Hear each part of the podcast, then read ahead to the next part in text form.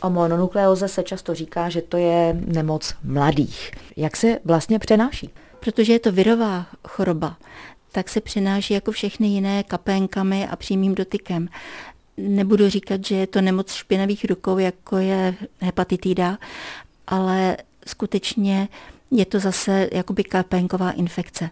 To znamená, projevuje se vysokými horečkami, bolestmi v krku, může se objevit i angína a zduřelé uzliny v podčelistní nebo jenom únava, slabost a taková celková nevůle. O co se vlastně jedná? Je to infekční onemocnění? Je to něco na bázi chřipky? Může mít chřipkové příznaky, ale je to vlastně onemocnění jater.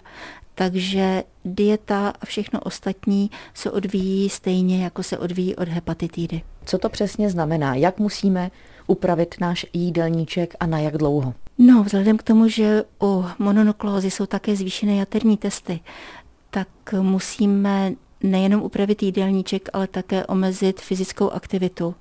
To znamená minimálně na půl roku žádné velké túry, žádný velký fyzický zápřah, žádné vrcholové sporty.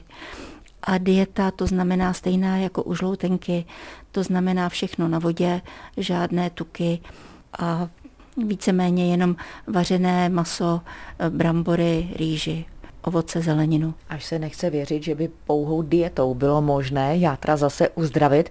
Máme tam i nějakou další podpůrnou léčbu?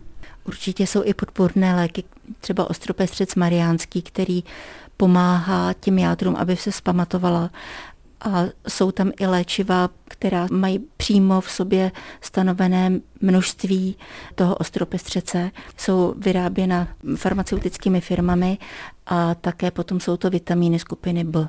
Často se ale stane, že ani nepoznáme, že máme toto infekční onemocnění. Je nám chvíli nevolno, pak se z toho dostaneme a jsme jenom dlouhodobě unaveni. Co se stane, když mononukleózu takzvaně přechodíme? Tam potom zůstává taková ta dlouhodobá únava, až se jí dá také říkat únavový syndrom a dá se to zjistit z krve, kdy vám váš praktický lékař nechá udělat eh, laboratoř a tam zjistí, že je pozitivní EB viróza. To znamená, jsme potom dlouhodobě unavení, mají játra potom šanci se ještě uzdravit, i když takzvaně nezjistíme toto onemocnění včas? Určitě ta játra jsou schopná se dát zase dohromady, ale zase to znamená to, jak jsem říkala předtím, žádnou velkou fyzickou námahu a dodržovat dietu.